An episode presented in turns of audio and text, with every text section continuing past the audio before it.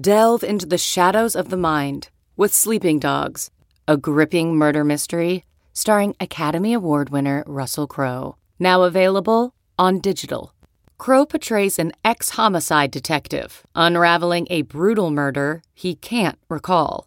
Uncovering secrets from his past, he learns a chilling truth. It's best to let sleeping dogs lie. Visit sleepingdogsmovie.com slash Wondery to watch Sleeping Dogs, now on digital. That's sleepingdogsmovie.com slash Wondery. CarMax is putting peace of mind back in car shopping by putting you in the driver's seat to find a ride that's right for you. Because at CarMax, we believe you shouldn't just settle for a car. You should love your car. That's why every car we sell is CarMax certified quality so you can be sure with upfront pricing that's the same for every customer. So don't settle. Find love at first drive and start shopping now at CarMax.com. CarMax, the way car buying should be. Time now for the College Football Enquirer with Dan Wetzel. All right, I, I, I, now I take back my compliment to the apology, to the column, to the rip job, to Iowa sucks. SI's Ross Dellenger. These other leagues don't understand the leverage and power in the room has changed. And you've got to understand it's changed, and the Big Ten and SEC are going to run the room. And SI's Pat Forde. Dude goes 30 years without bathing. He's fine. He's 94. All of a sudden, you make him take a bath and he's dead. I mean, it's very clear cut and dried here. Cause effect. Here's Pat, Russ, and Dan. All right, welcome to the pod race for the case. I feel like this is going to be a sneaky good weekend. I'm with you. Every real college football fan knows that those weekends when it looks like nothing's going to happen is like all hell breaks loose. Yep, that's right. It's like when you ride into the town in the Western movie. It's quiet. It's too quiet. the ambush is coming. That was Western good. movie throwback. All right. That was pretty good. Yeah, that, that's the scary part of a Western, right? That's what these, right. you know, I'm going to do this right now. Okay. So, uh, uh, Greg from, uh, he's got like a private Twitter account. So I don't give out his Twitter account because it's private anyway, but he sent me a message. He has a, this is, this is what fight song should be. Remember we had the big Texas fight song. Texas has got this, Yes. right? This is Texas, man, right? Like westerns and like tough guy, like right?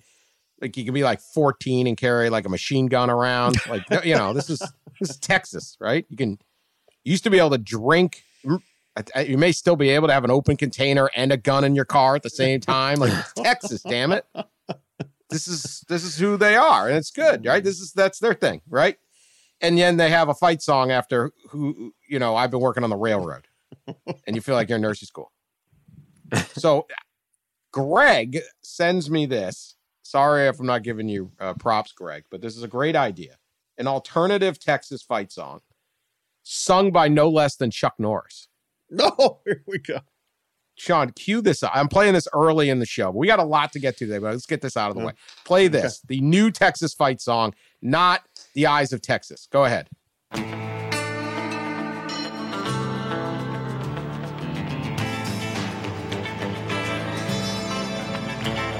the eyes of a ranger, the unsuspecting stranger had better know the truth of wrong from right. Cause the eyes of the ranger are upon you. Any wrong you do, he's gonna see. Texas, look behind you. Cause that's where the ranger's gonna be. There you go. that is theme song number three to Walker Texas Ranger. Really? Number three. I don't, didn't know there was more than one. Chuck Norris himself on vocals. Let's go. On vocals, not necessarily singing, just kind of I don't know what he was doing. that Chuck Norris way. Yeah. At least it's got that old west swinging doors. Let's shoot some people kind of Yeah, thing. right. Yeah, yeah, sure, sure. Okay. I'm I thought it down with it. good I'm down with it. Better than the nursery Better rhyme. than the uh, yeah, no nursery rhymes. Sark would stayed. because he would think Chuck Norris might pop out and kick his ass if he didn't. If Chuck, Chuck Norris is singing. Cluck Norris, Chuck Norris, we got them all. all right, back onto the show. Ross, I heard there was a playoff meeting of some sort. They're still trying to sort this thing out. What happened this week on our quest to get this playoff actually going? It's the saga that will not end. It's we're on what month month 15 or 16 or so of this since the original proposal in June 2021 was released and we still really don't have anything finalized. So last week in Dallas, commissioners met in person and it was their third meeting since the presidents took over all this and, and went ahead and adopted the 12 team format and left the details to a group of people the commissioners who spent a year bickering and who are divided and who are angry at each other for whatever reason. So, of course, we don't have any de- uh, a finalization of details from that group. Big surprise. They did meet on a virtual call Wednesday, kind of a follow up of last week's in person meeting. And we're getting closer. I have heard I had I heard quite a bit of optimism from yesterday's call, even though it was only an hour long. I did hear that uh, there was there was progress made, and there's three issues right now holding it up. There's the calendar, which is starting to kind of like settle itself out, work itself out. We reported last week about the dates that they had settled on, how they're going to have to compete with the NFL and all that stuff. So the dates are they're kind of doesn't seem to be a very high hurdle. Uh, so those are working itself out. There's the bowl contracts that have to get worked out. Again, I think that's something that can happen. Number three is the elephant in the room. It's a big holdup, and it's a revenue distribution model. Big surprise. It's about money. Shocking. I know. Yeah. Uh, so the Big Ten and SEC, which by the time an expanded playoff gets here, we'll be probably at 16. You know, certainly by 2025, they'll both be at 16. So quantity in quality, they have an upper hand on all the other uh, conferences, and so they want more money out of the distribution model. They want it to change, and in order for it to change in 24 and 25, because the contract runs through 25, uh, it has to be unanimous. And of course, big surprise, the commissioners have a hard time finding unanimity should be equal uh, by share. You win, you keep playing, you get another share. I think that's what's going to happen. Is it's going to be instead of just right now that does happen where you have you know a partic- each participant gets I think like four million dollars to its conference to distribute distribute. I think you're gonna, but but there is an overall pie that is distributed evenly among the leagues. I think you're gonna have it where it's more by participation, kind of like the yeah. units in the NCAA tournament and that'll advantage SEC and Big Ten. But yeah. I think that's fair. Yeah. Right. That's. Uh, I mean, you got a base, a base for everybody. Everyone gets right. Whatever.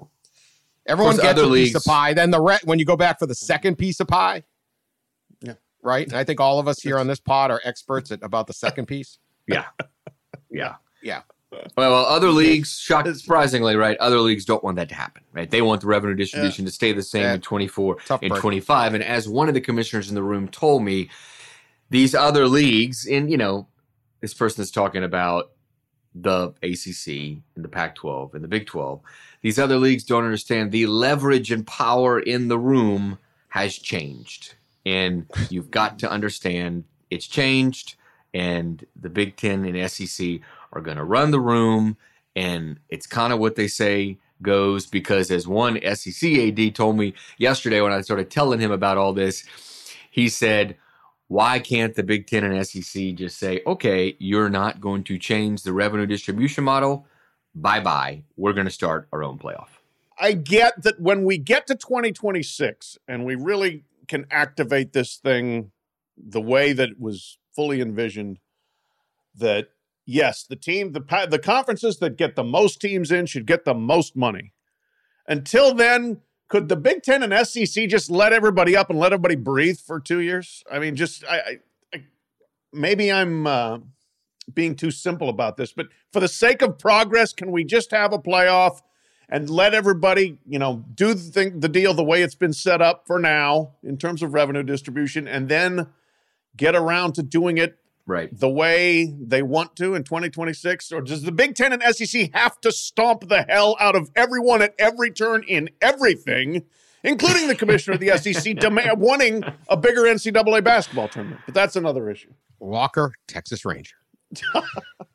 they they could, but inducements, could. man, inducements. Yeah, yeah. Like this, Yeah. you know, the the in locker room barber shop doesn't pay for itself, Pat. That's right. Okay, That's right. uh, yeah, they could and they should, but uh, it's just co- yeah, it's just like let's go. It's two years, Two and years. your pie is getting massive anyway. That's and don't it. start with that stupid NCAA basketball tournament just because they're mad that St. Peter's.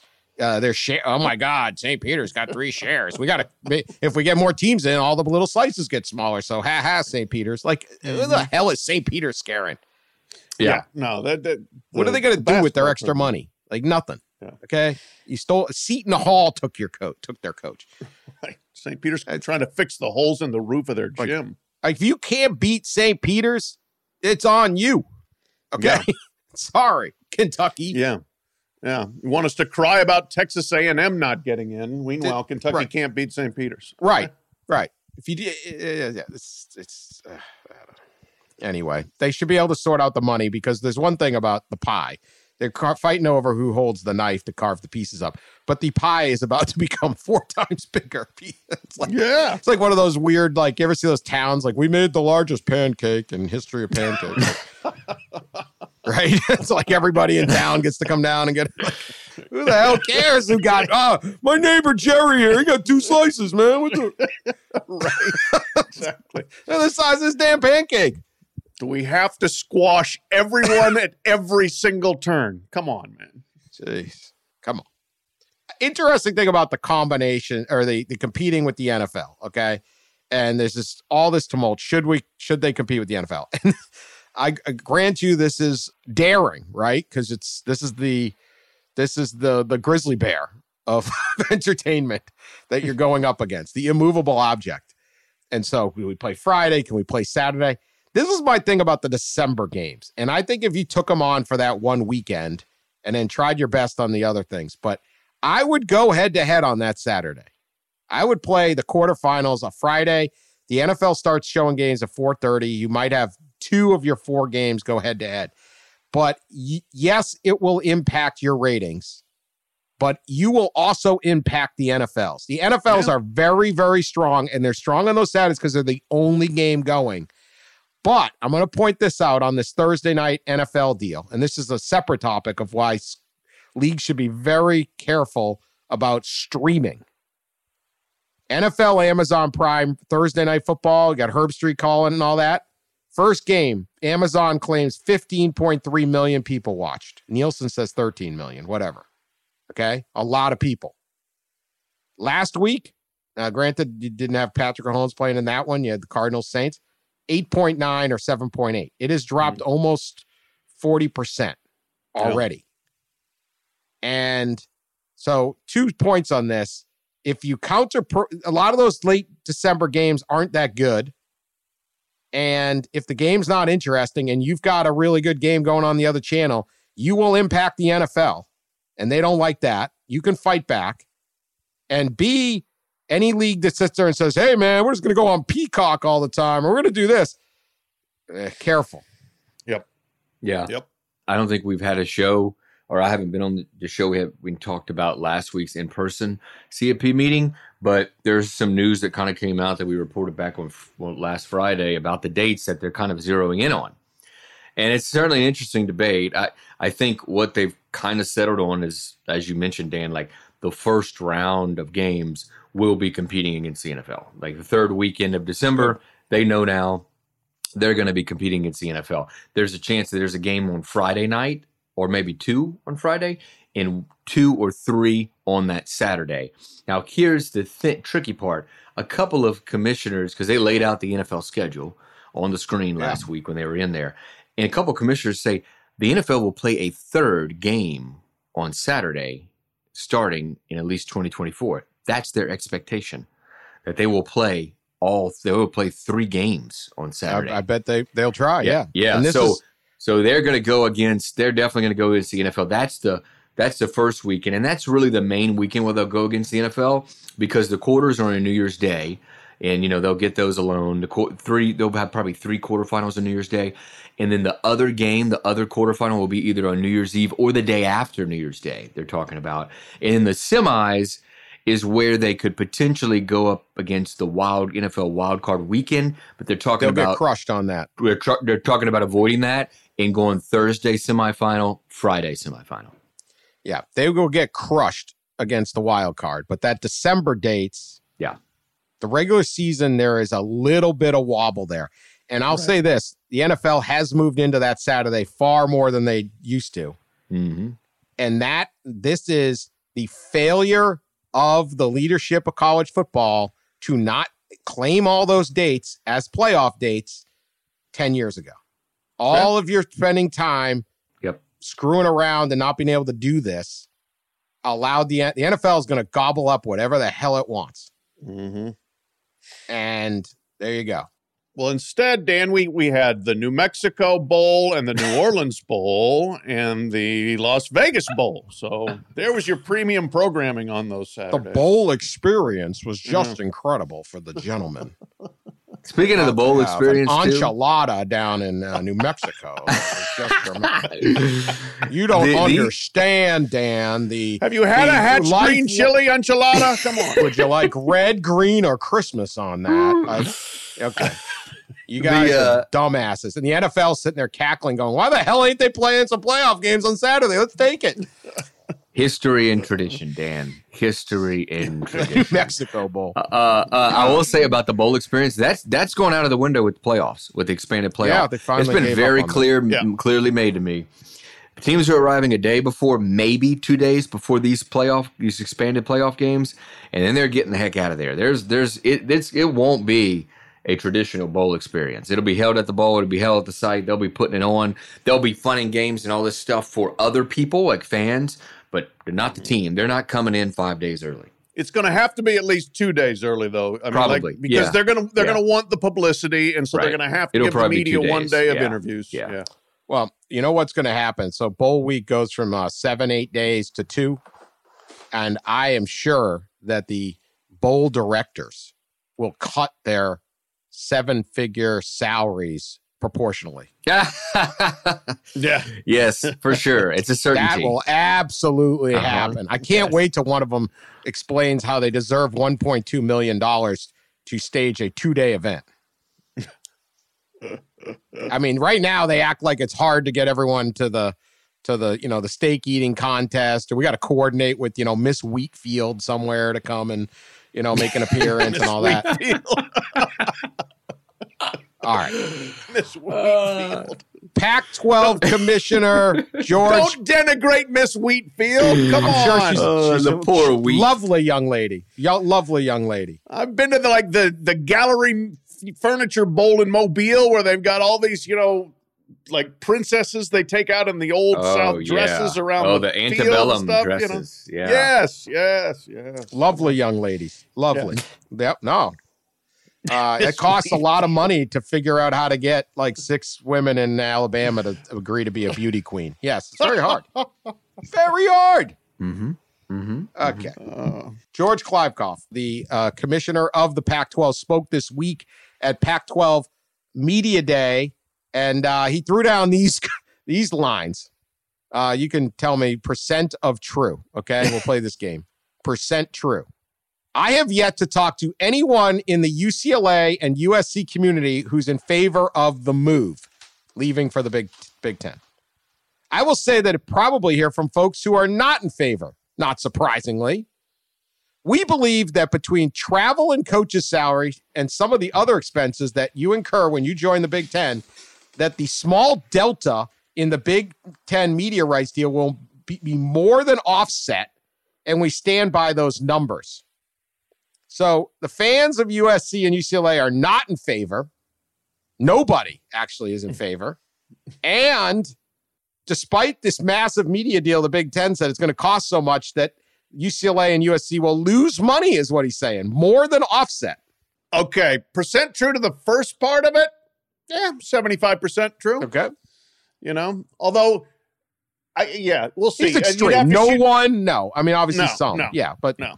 shoot fans full of truth serum and see what they say. I'd say 75% probably don't love the move. As for the second part, no, 5% truth.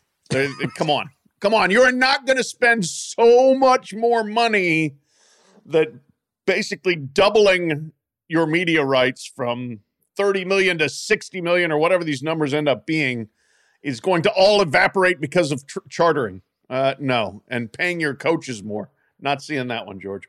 I'd agree. I I think I think I I would say yeah I would say seventy five to eighty percent of UCLA fans, if they're being truthful, probably don't like this move.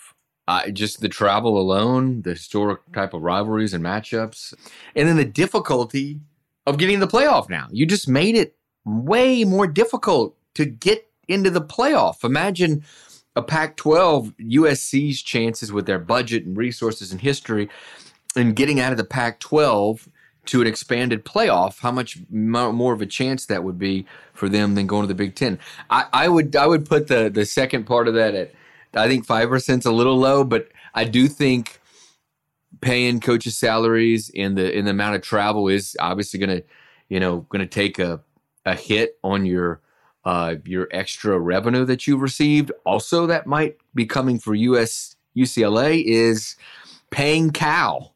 Uh, the Mhm, UC board regents might say, "Hey, lop off a five or ten million dollar check to Cal." If you add that to the travel and the the coaching salaries that are going to go up within five to seven years, you're still going to be making more. But is it that much more? That's kind of a that's a good question. So UCLA is projected to make 65 to 75 million in media rights revenue at the start of the of its Big 10 thing. This is per the LA Times. The this is the this is the how much can you get in the Pac-12, right? Some projections. Now this is, you know, per the LA Times have estimated so we have a projected estimate. That's good. Uh, So deal tough to do. Yeah, the, the those media rights projections, uh, it's just so This is like- it's really tough. Yeah, I This is me taking the garbage out. yeah. I, es- my, I project that I estimate I will I don't do believe it. project, I don't yeah. believe any, anything. You project that you estimate that you foresee that I project that I that estimate I will happen. rake leaves and we're gonna, by the way, we're gonna Yeah. see the how wrong the projections were when the Big Twelve new deal comes out because projections were like, oh, they're going to drop by. 15 million a school or something and i don't think that's what's going to happen so well, these that's the interesting part. yeah. So Pac-12 is saying they could get 35 to 40 per school. So that is a considerable number, though. That is thirty Mhm. million dollars less. But what could they get if they still had UCLA and USC? Right. So that number there is Probably that element. 50 yeah couple Yeah. things about it. I mean, look, you're going to play. uh, If you're a U, USC UCLA fan, like there's going to be a lot of games at 9 a.m. Yep. Yep. So I maybe you like that, maybe you don't. But it, I, most For the fans, I know, yeah you can't like that if their team is on the road, they want it to be a night game. yeah Right. That's Yeah. that's always got the, and I, I get it, right? Like Saturday night, I don't always want to go to the night game because if I'm attending the game, because it's a long, you know, you're getting out of there. You, you, people come obviously from cross state, hours of driving, right? This isn't a pro team where they're often right there, but it's like, yeah, Saturday, like I, everybody, like Michigan, Michigan State's playing Saturday night. Everyone's excited because it's like you can have parties, you can go to bar, whatever you're doing, except the people who have to go to the game Right. and they were they like it, but it's it, it's a different deal. So there is that. You're not getting that, and yeah, it's it's it's interesting because you know did they jump when they didn't have to? This media deal will be a huge deal. But anyway, Kliavkoff is not backing down. I mean that's a pretty bold statement. So we will see how true he is. We will see. Been a lot of a lot of bluster about what the numbers may look like between Yeah. the Big 12 and the Pac 12. It'll be Yeah. really interesting when they got to finally put the cards down and say this is what we got. Yeah, it's a war of uh it's a war of words and um I think at least from a media distribution standpoint, I think the Big 12 is going to win the actual war when it comes to who gets their deal done first in the uh the distribution number. But is it going to be that big of a difference? Eh, maybe not. Yeah, if if that thing ends up, I mean, thirty million is thirty a lot, but again, if USC and UCLA are still there, maybe that was down to twenty or fifty. It's still a lot of money, but You are incurring more costs. There's no question. You are flying a long way for all these teams. I always thought the more I thought the kind of creative solution at one point they talked about merging the Big 10 and Pac 12 and then they were just going to do let's just play one non-conference game a year together or even two and do a scheduling deal. Yeah. It kind of limits you um and I think there was a little bullet but like if if cuz like the idea is like well we're USC well we want to do this we want to play Ohio State. It's like okay, but what about all the other games? You know, right? You just set something up for football where you're playing you could you could cycle everyone through over a whatever, maybe a six year period. You play two games or something. So uh big move though. We will see. We will see. Okay, the ongoing saga of the battle between Kirk Ferentz, Iowa football coach, and Doug Lesmerises, Cleveland.com columnist. Yes, yes. The battle we didn't know we needed, but boy, how we go. I'm clearly on the side of the sports writer. Are we all? I mean, come on. In fact, Sports Writer so podcast. I think first- it's 3 0. Doug came out, power of the pen. He ripped Ferentz for employing his son, who was doing a horrible job as the offensive coordinator. Someone sent me this stat. There was a point in the game Saturday where they tried to run a fake punt.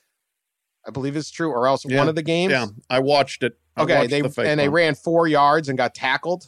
And it was one of their best plays. It was It was of a fail. yes, at that point, at that point, the four yards gained on the fake punt represented half of the total offense of Iowa. yeah, yeah, yes, yes. So uh, nepotism. Doug brought up like you have no problem benching a player, switching players. Why not a failing coordinator? All this stuff. The line of question. I actually listened to the press. It was not very aggressive. It was You know, pointed, but this is a guy making a gazillion dollars a year and and and employing his son. I mean, it was the great. It was an NFL one, but uh, they had the Detroit Lions had Rod Marinelli had his son-in-law coaching the defense for the Detroit Lions, and they're getting smoked, of course. And um, Rob Parker, who's now at Fox, and you know he's been ESPN all that. He asked Rod Marinelli, "Do you wish your daughter married a better defensive coordinator?" Ah, oh my goodness. That, yeah. that's that's a bit more of an aggressive uh, line of approach. oh my gosh.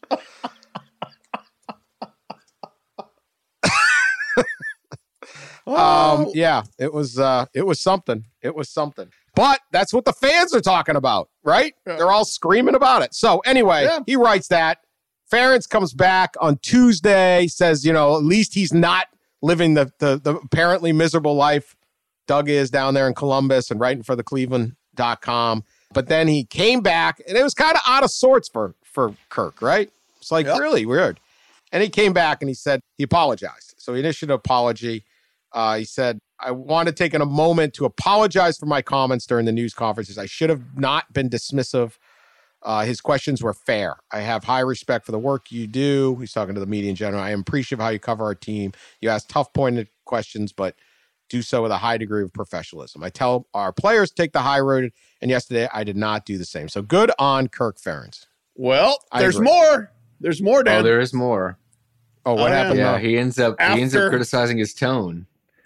Yeah, after so he issued the apology via email, but then he went on his radio show Oh. and again apologized, but then basically wheeled off of the apology to say that he had no appreciation for the tone of the questioning, and he does have great respect for the Oh. Iowa press corps, which doesn't ask questions that way. And da, da, da, da, da. So, like, yeah, again, All right, I, s- I- I- now I take back my compliment to the apology, to the column, to the rip job, to uh, Iowa sucks. That's the bottom line. The two bottom lines here are Iowa sucks and Kirk isn't handling it very well. I mean, I it's tough because your son is getting ripped, right? Yeah. I get that part as a parent, Yeah. but you pay it's his job. You're paying him a you lot. hired him. You hired him. Again, don't hire your family. Don't work with your family. We've said this on the, this podcast 20 times. I'm quick to tell my kids they suck, so I maybe I wouldn't have that. Yeah, all right. Yeah, forget it, man. Like he this is a guy. they- I, I don't know. Like fans, college fans usually rally around the coach on this stuff. Hey, they, the media sucks. They shouldn't even be asking questions. Our co-" And then there is a tipping point, and they're like, "Kill him! Why aren't you ripping this guy? Why?" Right? Because they Yeah. pro sports fans are much more like this is this like Bill Belichick is getting roasted in New England Mm. for how he ha- he's handling their quarterback situation with uh, Bailey Zappe and, and Mac Jones. Right? Everyone's all over him. The guy's won six Super Bowls. He brought these people more joy than they ever could have dreamed. And it's like, hey, you're doing a terrible job, and you get ripped in the NFL. College, much calmer, much Yeah. calmer. So Uh, yeah, that, no, that like the fans in college, especially if you are a successful longtime coach like Kirk Ferentz, they will rally to your defense to no end until you stop winning. Then things. Well, Mm. they are not winning. Searching for NBA playoff coverage? We've got you. The Old Man and the Three, presented by BMW, gives you an inside look into the world of sports. Hosted by former NBA sharpshooter and Duke legend JJ Redick and sports writer Tommy Alter, The Old Man and the Three offers unprecedented access to the league. Tommy and JJ discuss the NBA and interview some of the biggest names in the league, like Devin Booker and Luka Doncic. NBA final season is the perfect time to dive in, and you can listen to The Old Man and the Three wherever you get your podcasts. To hear episodes brought to you by BMW. Push the limits this NBA season with the brand that set the ultimate standard BMW, the ultimate driving machine. All right, I want to talk about two games that we're not going to pick at Race for the Case, but I find to be just real interesting games. We talked earlier this week about the need for go back to our last episode if you want to hear us talking about the Big Ten games. Ohio State's Right. at Penn State, Michigan State's at Michigan. We did that. You know, go back, listen again. They're free, easy to find. Someone will be like, "What the hell, man?" It's a lot Hey, of we did have one, we had one listener, Jeff Seidel from uh, Detroit Free Press, say we, we need to do more podcasts. more. Po- I know. Yeah. Yeah. I know. You know. I agree. I just sit around and talk to you. Imagine how absolutely stupid it would get if we had more time to fill. Oh God! if we did this like five days a week, yeah, we ju- I already played a Texas a Walker Texas Ranger theme song number three. I wouldn't be able Okay, to, so- to handle all the anal bead stories from Dan. Yeah, well, Oh, yeah. There's no update on that right now. yeah, that's Uh, at least not. Thankfully- But I do have a. People's Court coming. I have a People's Court. Yeah, more. More. What do you think of this Miami Akron game? I, Akron's only got one win, but I feel like they're, they're they're building something. All right, Illinois and Nebraska are playing. Illinois is six and one. They visit Nebraska, which is three and one, but has shown a pulse under Mickey Joseph. And this is really interesting game to me because Nebraska's a hard place to play, and Nebraska never should have been so bad early in the season. Like, how good can they be? This is a tough game, I think, for Illinois, or a tricky little game, could be. And so, on both fronts, Mickey Joseph could conceivably win the job if he keeps doing a, a, a good job. And B, how important is this game for this out of nowhere rebuild of Illinois? Let's start with the Mickey Joseph part, and then we'll get to Illinois. Ross, I know you spent some time with him in the Nebraska program. What do you what do you think is happening in Lincoln right now? Yeah, I was there last weekend and into early this week. They had a bye week last weekend, so was able to to get there and, and spend some time with Mickey and spend some time inside the facility. Before arriving, I just kind of thought there's no way that Mickey Joseph has a chance to get the permanent job. I just didn't think that it's a big job. He's never been a coordinator. Shoot, just six years ago, he was in the SWAC. I mean, he just, he's, you know, it just, I, I never thought that he would have a chance. And then I spent a couple days there and heard from the people around the town, around the, the community, the former players, and wow, you know, he's got a lot of support.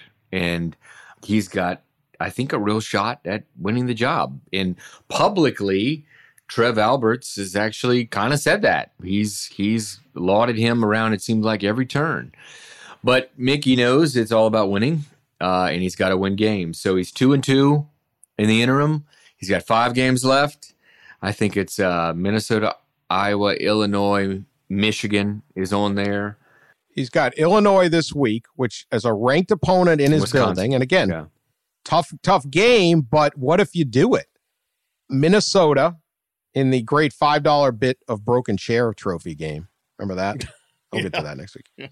At Michigan, hello, opportunity, Wisconsin, and then at Iowa. So a tough road, but like, Yeah. The what if it's competent? What if like this is a, coming in in the middle?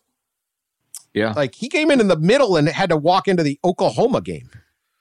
Right. Yeah, that was Right, and that's tough, the only right? game They're- they haven't looked, you know, they haven't looked competitive in. Yeah. Uh, all the They're other two and ones, two and one have. since yeah.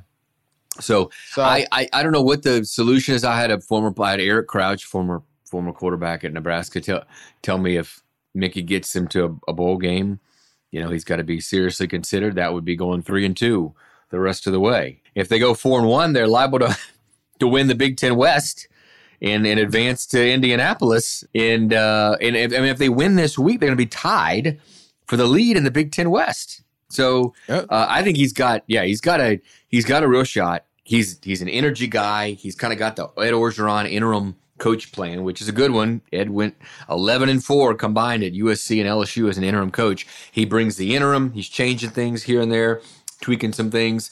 Uh, he's got the recruiting going. I mean, the whole day Sunday was spent recruiting. It was kind of fascinating to watch and, and to sit in on some of the staff meetings and recruiting stuff. So he is recruiting like he's going to get the full time job. And I know, I remember at, L, at Ed Orgeron at LSU, and that's that's how he took it. He took it like he was going. to He was the head coach. He was going to get the full time job, and um, you got to kind of think that way. And Mickey certainly is. interesting. All right, Pat, you are at Illinois.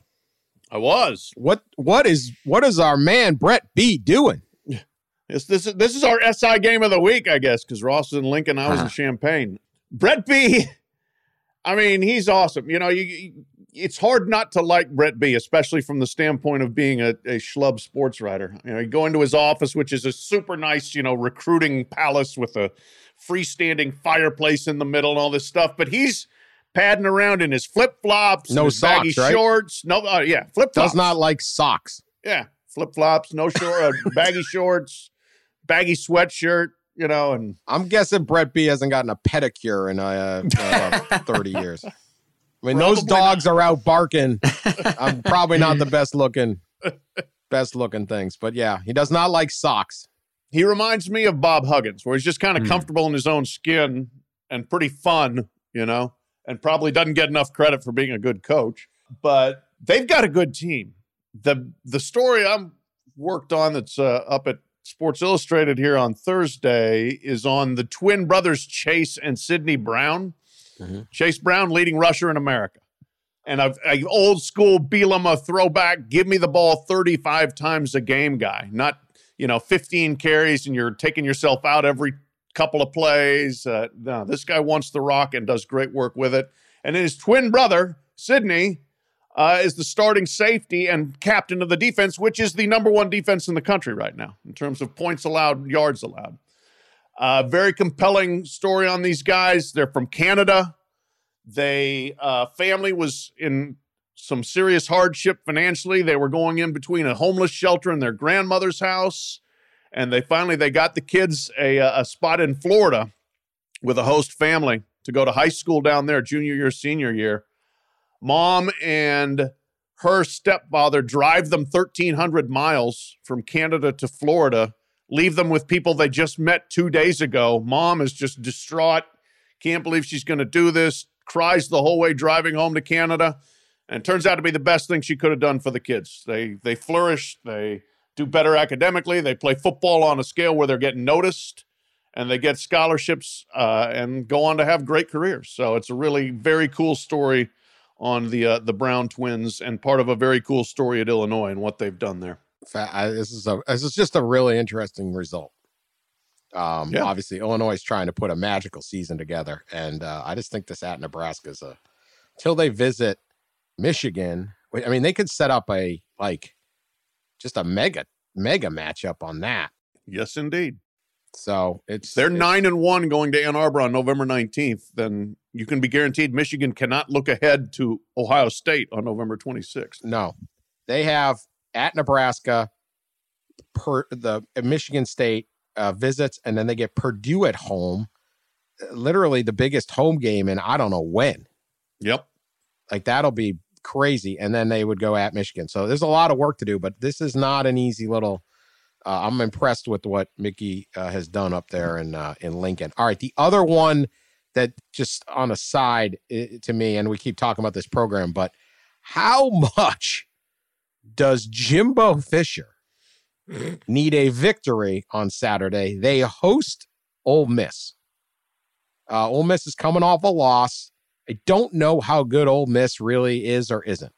They have a good win over Kentucky. They've done good stuff, but this is like if this in normal times, you'd be like, ah, it's a tough game.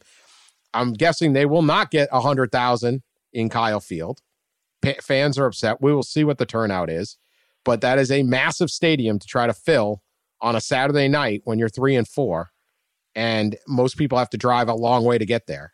If this doesn't go well, I can see the booing. I can see it all start really unraveling. Uh, programs on the brink a little bit, suspensions, all that. I'll start with you, Ross. How big is this game for A and M?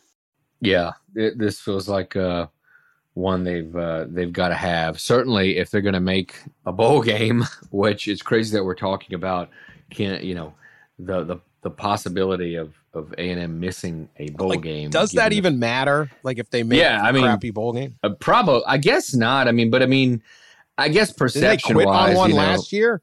you've They You've ba- they bailed like the last couple. yeah, years. Yeah, they didn't they did, they canceled the- the old COVID cancellation. I mean, you you know, you get they they say what you get the extra couple weeks of practice, you know, for perception's sake of trying to win a have a winning season, but just this one just stopped the bleeding this week. I mean, they've lost three in a row, and uh, you know, at Mississippi State, at Alabama, and at South Carolina. Which wow, just realizing they played three three straight SEC road games. Um, Brutal. the league, uh, Birmingham did didn't give them a whole lot of help there. And let's just be honest, they probably should have lost the Arkansas game that was in Arlington. Oh, So They yeah. hadn't played at home since Yeah. September 17th. That is wild.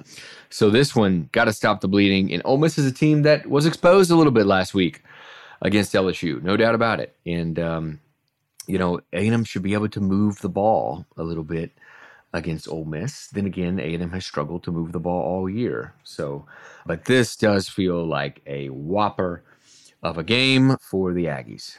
Oh, it's it's it's important. I you know I don't know. I I expect they haven't played a home game as you said since September seventeenth. If it starts badly, it'll get toxic there. Uh, if it starts well, then you know the, the Corps of cadets will get everybody whipped up and they'll they'll get behind them. I'm Sure. sure. That's kind of the nature of how these things work. But yeah, I bowl game, schmoll game. I don't think it matters whether they go to a bowl game because they're not going to go to a good one. But the the fact that you just got to keep the program from completely splintering and blowing up at this point. You know, that you got to keep the the fans from completely turning on you and keep the players from turning on you as well. So it's important. And yes, theoret- maybe maybe Texas A&M can break the magical 24 point threshold, which uh, it has been since October 23rd, 2021 is the last time they broke 24 against an FBS opponent. So That's A year. amazing. That's yeah, amazing. a year, more than a year at this point. So Isn't there in there, Pat, some uh, streak of uh, of quarter A and M quarterbacks not throwing or you know throwing for less than 300 yards? I think there's some absurd streak. I don't know what that goes back to, but there's a streak there as well that A and M has set its own school record or a record for X amount of years for a team to not have a quarterback to have thrown for at least 300 yards for so many games in a row. And again, a reminder, right? Jimbo Fisher is uh, the all offensive uh, savant that they're paying all that money for, and uh, to see their offense struggling like they are, yeah, it doesn't uh, doesn't bode well for for things down there. Though they kind of, yeah. as we have discussed, stuck with them. Kellen Kellen Mond, October 10th, 2020, the last time that's in the 300. Wow. Unbelievable. Yikes. Two years, Tw- 2020. uh, 2 year, two full year, over two years. Two plus, two Wow. years and two years and five weeks. Six Maybe weeks. he should start using NIL to get players because we know they don't. we know they don't. So, Ooh, what an Uh, idea! What an I- idea! I think it gets Uh, ugly down there. You don't want that army. Could they have swords? that fake army comes after you. yeah, they probably have access to high, higher firepower than that, too. All right, very important people's court before we um before Do we the pick the games, before we get our picks. All rise. The Honorable Judge Wetzel, Judge Forde, and Judge Dellenger presiding. This is the People's Court. Interesting story, a little sad. I don't know. Uh, an Iranian hermit, an Iranian hermit, not like a real hermit crab, like a hell? person who just. Yeah, I, it- Where do you listen, find the these things? world, the globe, all corners. We literally turn over every rock for the most important uh, questions, legal questions. That's how it is, Ross. That's how it is. An Iranian hermit Oh my god! I just saw the picture. in America, we would call him homeless, I guess, but uh, that kind of guy, known as quote the world's dirtiest man end quote, Oh, which is like just a The picture is title. bad. Don't Google Yeah, Iranian dirty. hermit. Whatever you do. Oh no, I did. I Don't. did. Okay, he I died. did. He died at the ripe old age of ninety four.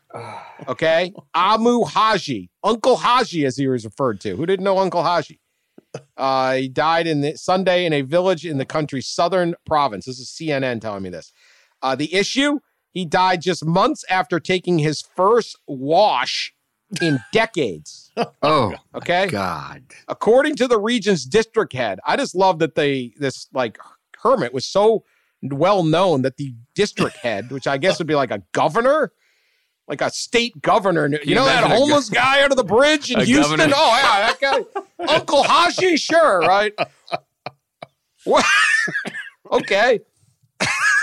Uncle Haji uh, had for decades avoided fresh food and believed that if he cleans himself, he will get sick. Well, And Okay. He died. The guy lived to 94, yet Yeah. the people here, Haji was known for his staunch stance against bathing. A few years ago, when a group of villagers took him to a nearby river in an attempt to bathe him, he threw himself out of a moving car and ran away. Man, Who are that's these commitment. That's commitment to dirt right there. He's like, hell no. I am gonna. It's like a stunt man. Look- a few months ago, villagers successfully gave Haji a, a wash, and then he died. A wash, like he's an elephant. They gave him a wash. Why do you? The man is ninety four. if he's not eating fresh food, and what? Maybe he's in on something. Is my? I, I'm not going to give my verdict away, but I think you know. A little side point that probably surprises uh, everyone here. Haji was unmarried. Yeah, he was unmarried. Yeah. Man had not had a bath in three decades. So, my question: Did the villagers in Iran kill Uncle Haji? Pat Forde. clearly, I mean, you don't have to be Law and Order SVU to figure that out. Dude goes 30 years without bathing. He's fine. He's 94. All of a sudden, you make him take a bath and he's dead. I mean, it's very clear, cut and dried here. Cause effect. Charge them all with first degree murder. God. Justice Dellenger. I mean, he is 94. First He can die of all sorts of crap at 94. First But- of No, all, no, he was fine. Um, I'd like to know when they washed him, and if if pictures were these pictures were taken that I'm seeing online before or after the wash. Because if it was these pictures were taken after the wash, somebody needs some washing lessons. Okay, this guy looks like a piece of charcoal that's been that's been like wrinkled and you know thrown in the dump. It's it's just bad. So hopefully uh, these pictures were before the wash. I I'm no I'm I'm not gonna I'm I'm disagreeing with uh, with Mr. Forde over there. I I think uh, a good scrub down is what this guy needed. Believe me. So uh, I'm thinking that something else killed him. You know maybe the uh, not eating fresh food for 30 years probably as the start. How about just being 94 and sleeping on a rock? Have you seen these pictures? Yeah. Yeah. He was fine doing that, and then all of a sudden they had to mess with him. Had to try to fix him. Don't fix him. Let him go. Killed him. Killed him. I just don't get why they were bothering him. The pictures I see, he's either hanging out on the side of like a mountain or this weird cement, empty cement, like half finished, like little cement hut. Yeah. Also, he, he, He seems also to be drinking smoked. water out of a, a rock of some sort. Yes, he he drank out of a rock. He also ha- see he has a bunch of heaters. He smokes. Yeah, Yeah, like multiple yeah. cigarettes at a time. At a He time. looks yeah. like a cigarette. And he's got he, a he big just looks pipe. like a cigarette. The dude, he had not bathed for 67 years. Times 67. Now News says he looks like the biblical Moses who fell down a chimney. According to Times Now News, uh, covered in ash dirt, mistaken for a sculpture if he stood Man, still. oh man. They killed him. He they lived in a hole in the ground. He lived in a hole in the ground resembling a grave to keep him grounded and in touch with the reality of life in an open brick shack built by people who felt bad for him. Oh my God. He gets I his can't hair trimmed. downwind. He drinks five liters of water every day from a large rust tin can. Ah, that's what it is. He does check himself out in the mirrors of cars that stop to try to talk to him. Uh, Leave the dude alone. Uh, this is all in the Tehran Times. That, that must be quite a place. Um, he uh, gets his hair trimmed by burning them over a fire. Sure. Works. Haji is not the only man who hasn't bathed for a year. Guru Kailash Singh from Varanasi, I is this Iran too? I don't know. Refused to bathe soon after his marriage in 1974. Oh, Boy. Yeah, this decision came after priest said he would have a son if he stopped bra- bathing. The prediction failed as Singh was blessed with seven Shocking. daughters. Oh. shocking. That's amazing. It didn't How work. about the poor wife? It the didn't poor work. wife had to. That's Yeah, The wife. Don't- The I'm not wife going to got explain how that process works, but Yeah. Yeah. Wife got a bait and switch there. After the Well, se- and she had to after keep the trying. seventh daughter. Yeah. yeah. Seven. You can't just be like, you sleep outside. Uh, you know, I'll well, me and the kids will be in. You had to keep trying with the guy. I mean, all right, this is Iran, man. Stuff's happening. Stuff's happening. I say guilty. Don't mess with the guy. He doesn't. He's not bothering nobody. Guilty. Bothering no Throw one. the book All right, at let- him. Let's pick some games. Let's pick some games. Number two, Ohio State at number 13, Penn State. High noon, big noon game. Should be at night, but Fox has killed the great night environments of the Big Ten. Both the whiteout in uh, uh, in uh, State College and uh, Iowa should have hosted Michigan at night, but they had to do it at noon because Fox money. You guys took your blood money and now you got to play at noon. Anyway, that's the game. Uh, Pat, you're 24, 26, and two overall. You're no longer in the lead.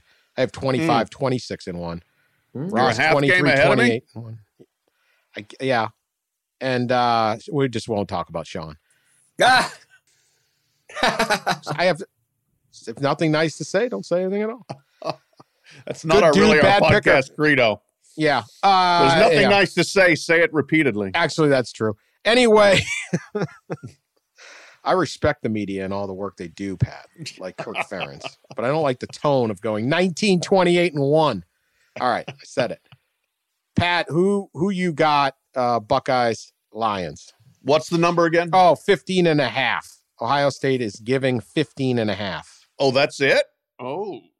Oh. Okay. I'm going to roll with Ohio State then. Uh, I, I thought I had seen like 22 and a half earlier this week, which would be a That's much that's more. the Michigan Michigan State one. Gotcha. close okay. to All right. All right. All right. Uh, no, 15 and a half is not enough, I don't think. Now, I did. I will say Penn State matches up better with Ohio State than they did with Michigan. This is not going to just be a, a trench battle that they can't win. They have one of the nation's best secondaries. They're a top 10 pass efficiency defense.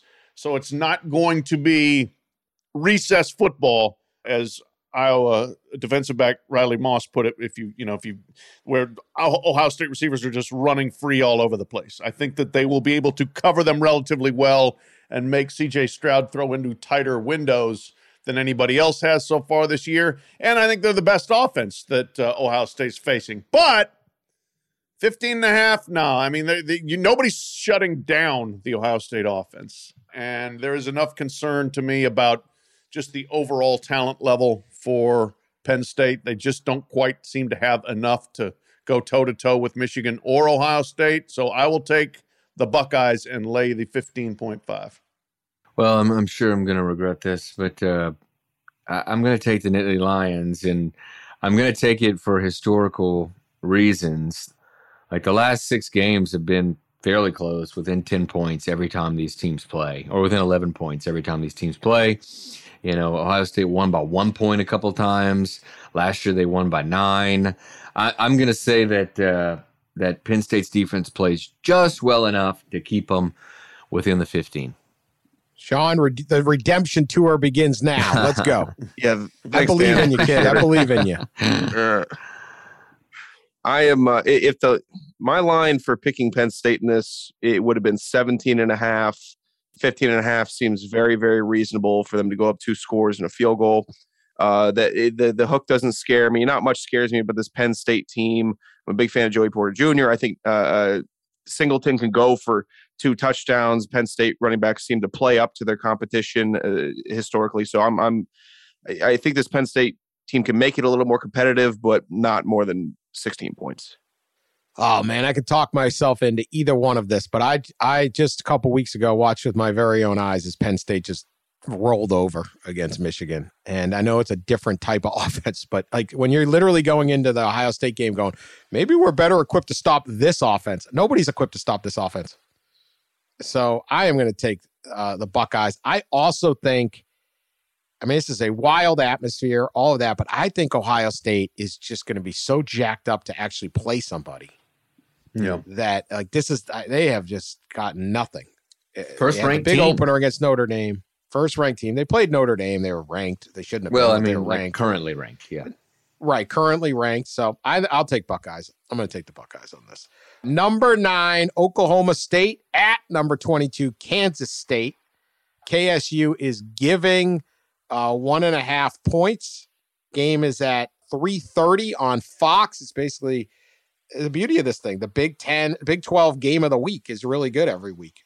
So, uh, Ross, who you got? I think Oklahoma State's the best team in the Big 12. I, you know, these are two teams that uh, blew lead, massive leads to TCU the last two weeks. K State last week and the week before the the Cowboys blew blew the big one. Uh, you know, this is yeah, basically a toss up, right? I think one and a half uh, is the spread. Yeah. I, I'm going to say that that K State actually holds serve at home and and uh, and beats Oklahoma State, even though I do think the Cowboys are the best team in the league. But I, I expect this one to be, as the spread in, i- indicates, is somewhat of a toss up. But but give me K State, give me the home team. Yeah, I mean, the Big 12 just had a ton of really fun, interesting, and close games so far this season. This looks like another one. Oklahoma State's a little beat up physically, but I'm going to take them. I just, I think, I do think they're a better team than Kansas State. I think K State can be exposed a little bit in terms of a speed uh, issue, especially a little bit defensively. TCU, when they got it going last week, just was reeling off big play after big play because I think they're just, they were faster, and I think Oklahoma State probably has better speed as well. So I'm going to go with the Pokes to win and cover. In a, in a lot of their games this year, Oklahoma State has looked like the team that has wanted it more, uh, just the win. So this late in or the, at this point in the season, a lot of teams start kind of bowing out. They're looking about their Christmas plans. A lot of the players are thinking about going home. All this, so I'm thinking Oklahoma State still has something to play for. Still wants to go out there and win. So I have Oklahoma State covering this. No, no, no Kansas State player is dreaming of that because if you've never been to the Little Apple, and if you were ever at the Little Apple of Manhattan, you would know no one ever wants to leave. Um, no, I don't know. This is a great game. I I don't know. Like both of these teams should have beat TCU, and both of these teams should be.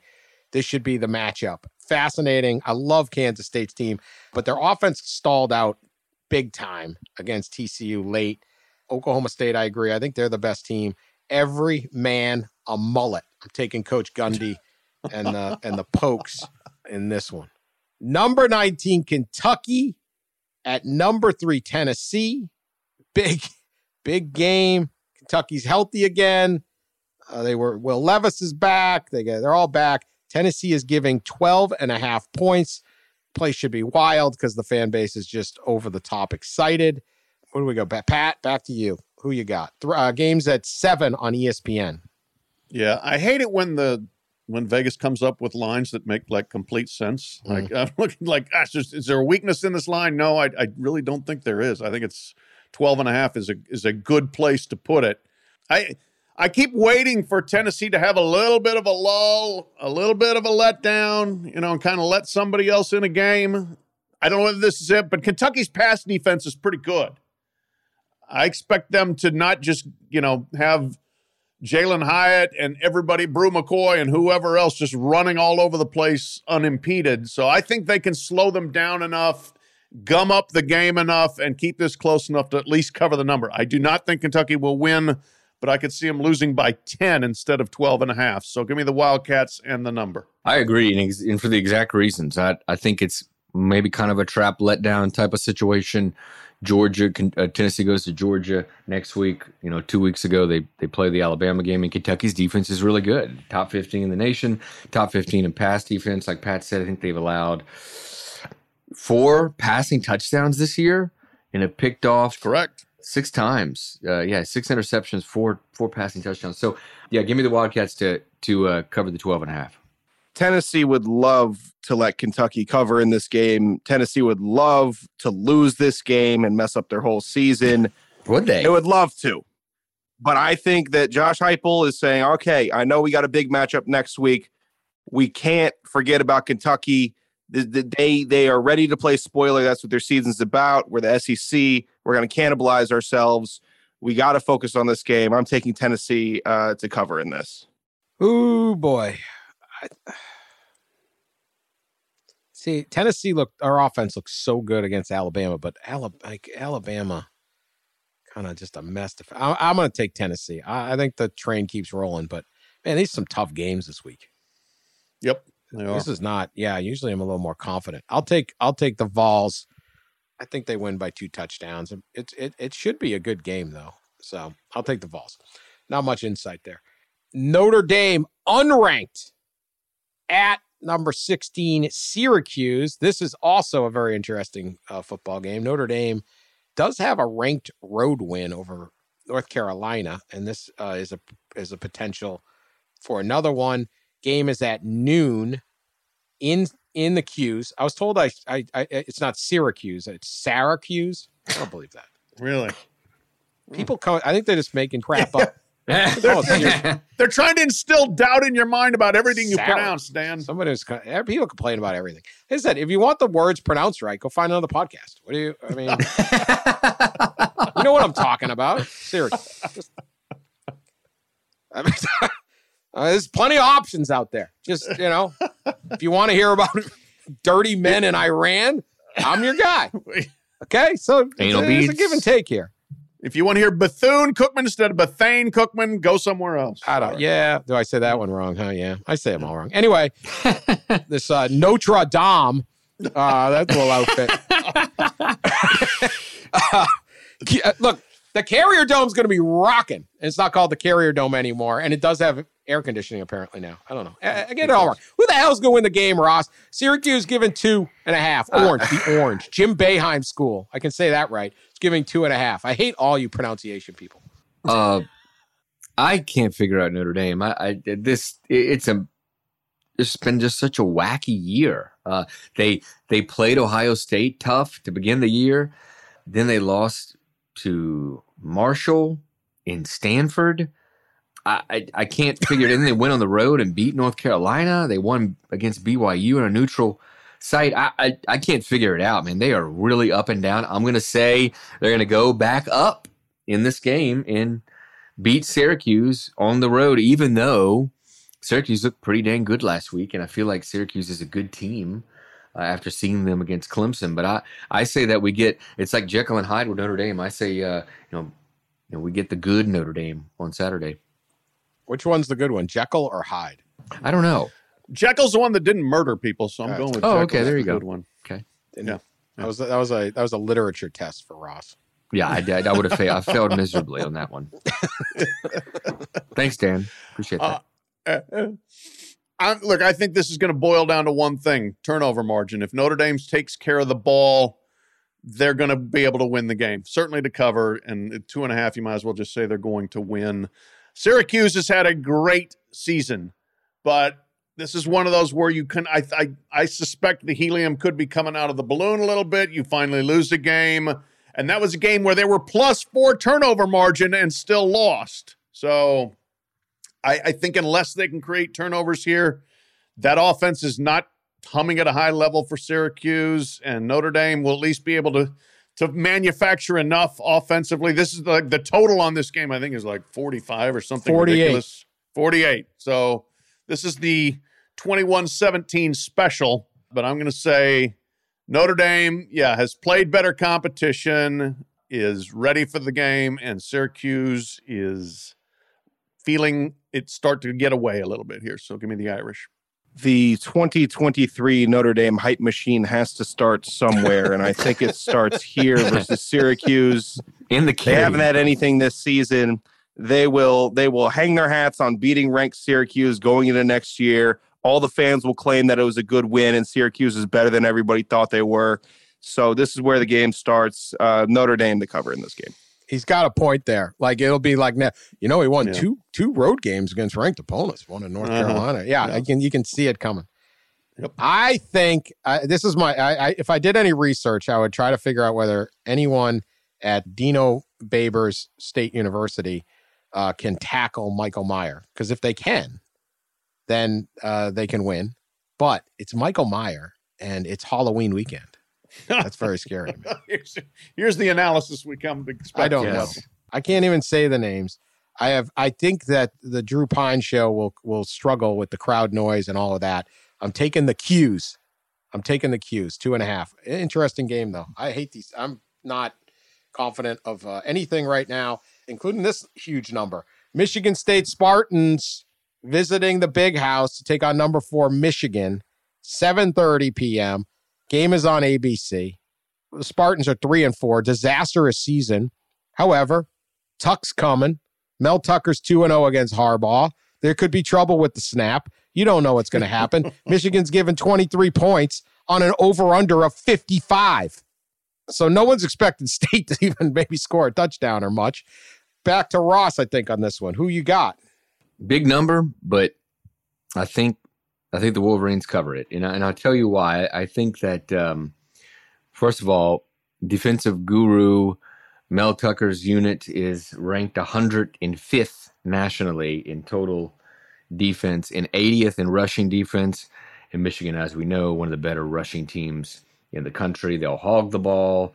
They'll score enough. It'll be one of those like 31 to three type deals, and uh, I think they cover. Yeah, it's a huge number in a rivalry game, but I'm going to lay it. I, I think Michigan's had this game circled for a year. They hated losing that game last year and hated the way they did it. Michigan State is not good. The defense is not good. You, you mentioned the running defense. Well, the pass defense is bad too, real bad. Last year, Michigan threw for 400 yards on them. I don't expect them to do that again this year because they probably won't have to because they're going to be able to run it with uh, enough balance. But still, that, they can throw uh, against the Spartans. Everyone can throw against the Spartans. We've seen that. So I think uh, I think Michigan gets on them early, stays on them, and beats them down. Give me the Wolverines and the, lay the points. So Justin Find, a a contributor for the Athletic for Michigan State, sent out a tweet yesterday stating Drake is set to drop a new album on Friday. Michigan State's record in the next game played after a Drake project release is 10 and 0. Ooh. Michigan State versus Michigan is on Saturday. Now, one thing that Justin didn't know is that the album has been pushed back to November 4th. Oh, So he was a little late for that uh, release date. I am going uh, with Michigan due to the news of the album being pushed back a week. All right. Now, That's we have some heard from some. That's a great stat, and we've heard Yep. from Swifties about this whole Oh, Wisconsin have, uh, Purdue thing. Oh yeah, yeah, Yeah. are- Told you the are some Swifties would come out out. yep. Text uh, text from a deep Swifty uh, follower. Deep last Swifty, night. yes, Deep- a source. deep a deep Swifty. Deep Swifty was trying to defend uh, defend herself. Um, that was nice. Uh, I shout got out some to texts We too from go other deep Swifties. They're out there. Really? Yeah, okay. Uh, all right, I am going to take. Oh God, I hate this game. Twenty three. Yeah. I can't pick Michigan State, can I? They're just been Good. awful. Fired off. I um, Michigan is. I'm taking Michigan. I just can't do it. I can't be sitting there as I, I'm going to hate myself. Whatever. If Michigan State rises up and does this, then then uh, good for them. Michigan, it, they those players. I was at the last game. They were already talking Michigan State. They want to kill Michigan State. They're so mad about last year. They thought they won the game. There was a very controversial call in the end zone. Probably would have changed the game. All that. They are not happy. They they don't like Tuck coming. They don't like the whole thing. Night, big house, Michigan rolls. All right, lock of the week time. I, of course, am the stud of the lock of the week. I will now look up my lock of the week. Tell you how much I put into that. Uh, Pat, do you have a lock of the week? I'm looking it up uh, as we Okay. speak. I, have got one. I've got one. I can Ross. I can go. Uh, yeah, I've been. I think my record in the lock of the weeks, by the way, is four in four. So batting 500. Give me Nebraska at home plus seven and a half against Illinois. Not saying they're going to win, but they're at home. They've been running. They've been, been playing well with with Mickey Joseph, uh, as we talked about earlier. Casey Thompson, quarterback Trey Palmer, you know, sitting in with Mickey Joseph and the staff this week. I think they they believe you know they can exploit some of the Illinois uh, cornerbacks down the field, and uh, I think they they believe they can score some points on them. So we'll see. Uh, but yeah, I I think it's seven and a half. So uh, give me the points and give me the Huskers to move to four and four, and maybe I can move to five and four in my locks. Certified lock. All right, I got one. I'm going to go to the ACC. North Carolina hosting Pittsburgh. Carolina's offense really good. They're laying four from the line that I am seeing, and I think that Pittsburgh is Pittsburgh springing leaks. They lost by two touchdowns at uh, Louisville last week on the road again. Second straight game on the road. Second straight night game against a hot team in North Carolina. So I'm going to take the heels to lay the four and cover that against Pittsburgh. Certified lock. That's a that's a great pick, Pat. Yeah. We're good pick. I'm, uh, all right. I guess I'll go to my backup pick. um, I'm I'm going with TCU. That's all good. Maybe you're saving me. Maybe maybe this will will get me to, to one one win this week for a default. Uh, to talk myself out of it, uh, I'm going with TCU to cover seven and a half versus West Virginia. I think that TCU just it, it just they just make sense this year. West Virginia makes sense to not be a good team, not to cover. West Virginia one one and two in October. TCU undefeated, obviously. So I'm going with the common sense pick, staying with the hot team, TCU to cover. Certified lock. Man, I considered West Virginia as my lock the other way because I think mm. Morgantown is the thing. And I wanted to add this addendum. I made fun of teams that have their they link arms and sing after the alma mater. I Yes, just you find did. it weird. I'm wrong. Everyone else is right, but whatever. I stand by my opinion. The exception to the rule is country roads in Morgantown after West Virginia or any West Virginia win. Too good, but that's not the alma mater. But when they sing country roads, that's awesome.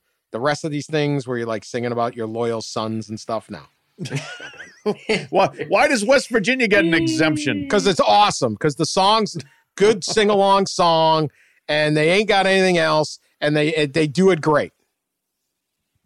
It's, Fine. it just works. It's country Dan- roads. uh, Yeah, this Dan, is have I- West Virginia. I make the rules. That's the rule.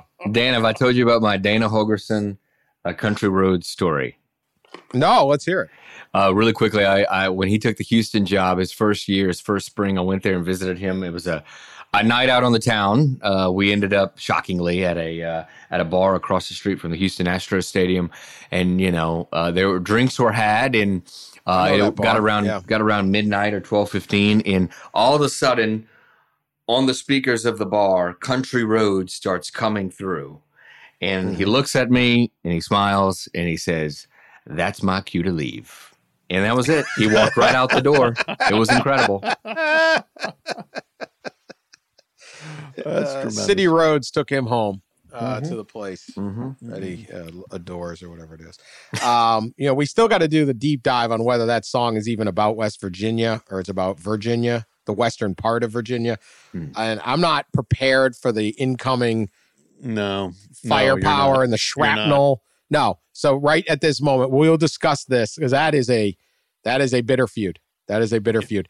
All right, here's my lock of the week, and it is a, we got a great game in Amherst this week.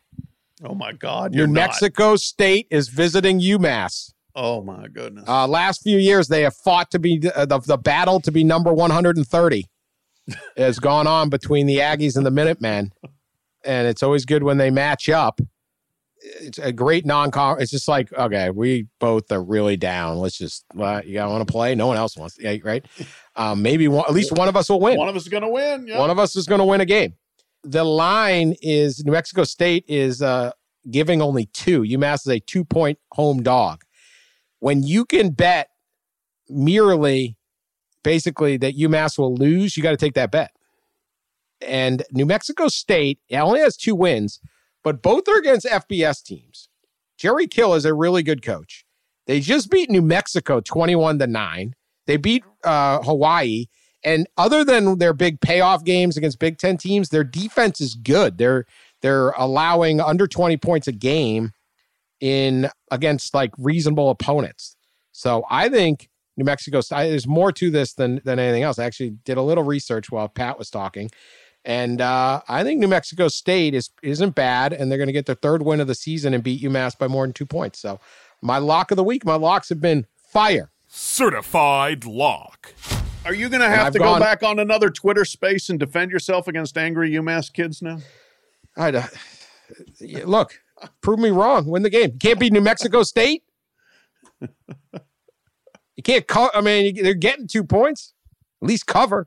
I think uh, New Mexico State's a little better than UMass. Only got to be two. Only two points. That's small, man. That is that is plenty of discussion of the UMass. That's probably as close game. to UMass has been to a a, a, a, a small of an underdog in years. Yeah, possible. Like that's pretty good. The over under is thirty nine in this game. Oh my so, god. Oh my ouch. god. If you go to if you pay to go to this game, I, I don't even know. Oh, they're going. There are people on that Twitter going, Twitter space. All right. That is our show, I believe, has gone pretty long. Yeah. Oh, yeah. we've, we've gone way too long. A, this has and been a journey. It's been a journey through some um, dirty men and uh, yeah, yeah, a lot of happened. Uh, we did. It's not a bad show though. All right, I probably could have done without the Walker Texas Ranger in hindsight. hey, we got to get in. Wait, we got to get in one more thing. Did y'all see that uh, Lane Kiffin uh, in an interview earlier this week when he was asked, uh, uh he told he said that the, that Ole Miss tried to keep defensive coordinator DJ Durkin from going to Texas A&M. We got outbid, Lane said. Kind of common theme with that program, he said of the Aggies. Oh, that's great. Inducements. Lane, he's wild, good for all of us. Wild, wild west. We need inducements. Tuberville, line one, stop the coaches from taking more money to go to other places. We guardrails. stop. We need guardrails. We need guardrails. All right, we'll be back Sunday to overreact to it all. Sneaky good weekend. That's my prediction. That's my lock of the week. Talk to you then.